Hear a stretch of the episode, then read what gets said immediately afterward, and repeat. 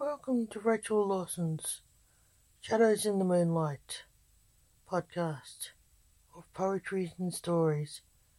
We hope you enjoy them. Conditions Babysitting is hell. Come on, honey.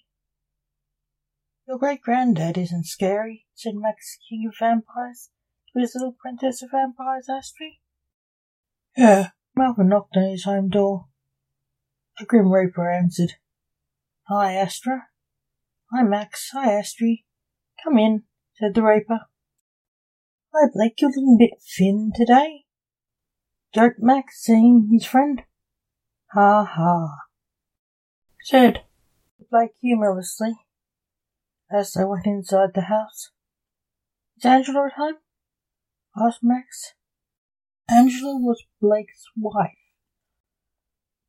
No, she's shopping for clothes or shoes or whatever women shop for, said Blake awkwardly.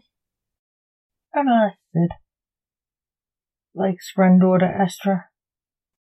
Thanks for looking after Astrid, Blake, Max said to his best friend. When will you be back from the vampire convention? said Blake. Midnight, said Astra. Now, Astrid, you be good for great granddad. He's really old, said Max to Astrid, hugging her. Thanks a lot, Max, said Blake, who was a bit touchy about his age. He was one thousand years old last year, but he didn't look it, usually. Go buy the at your convention. She'll be fine, Blake joked. Thanks, Blake. Come on, Astra.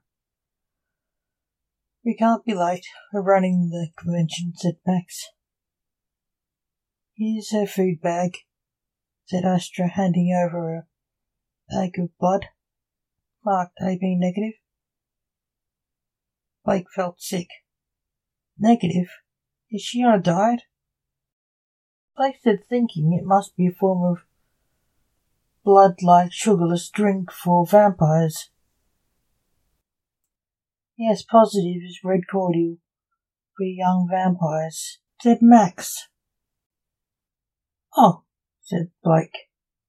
Astrid and Blake bidded goodbye to her parents.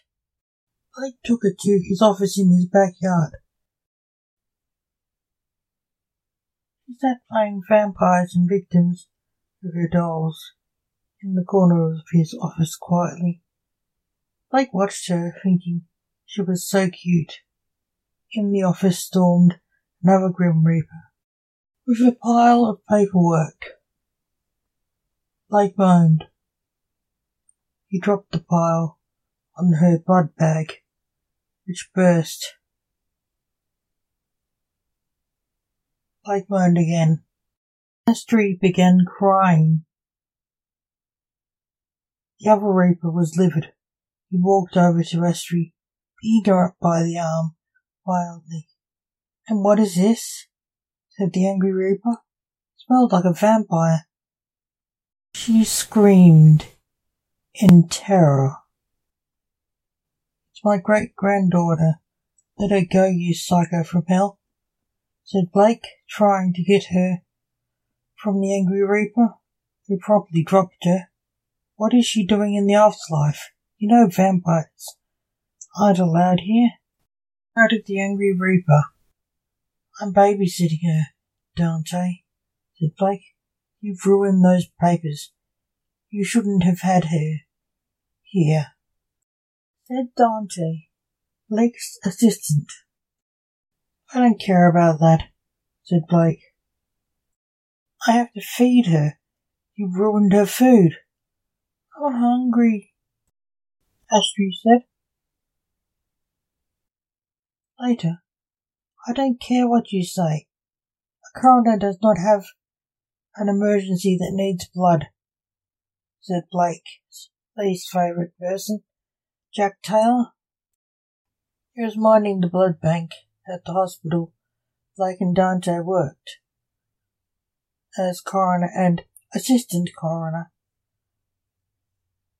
I do, said Blake the coroner. Go away, Jack said. Blake wandered off with Dante and Astrid. Sometime later in the morgue. Positive, Blake said. Another positive, Dante said. We got a negative here, said Blake, but it's an O. Positive, Dante said. Negative, and it's AB. We have a donor, said Blake. They drained a quart of blood from the corpse and fed it to Astrid. And took Astrid home to Blake's house.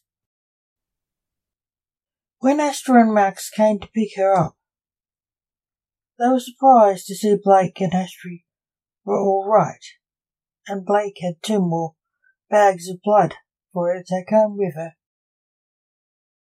Thank you for listening to Rachel Lawson's Shadows in the Moonlight podcast of poetry and short stories by the author.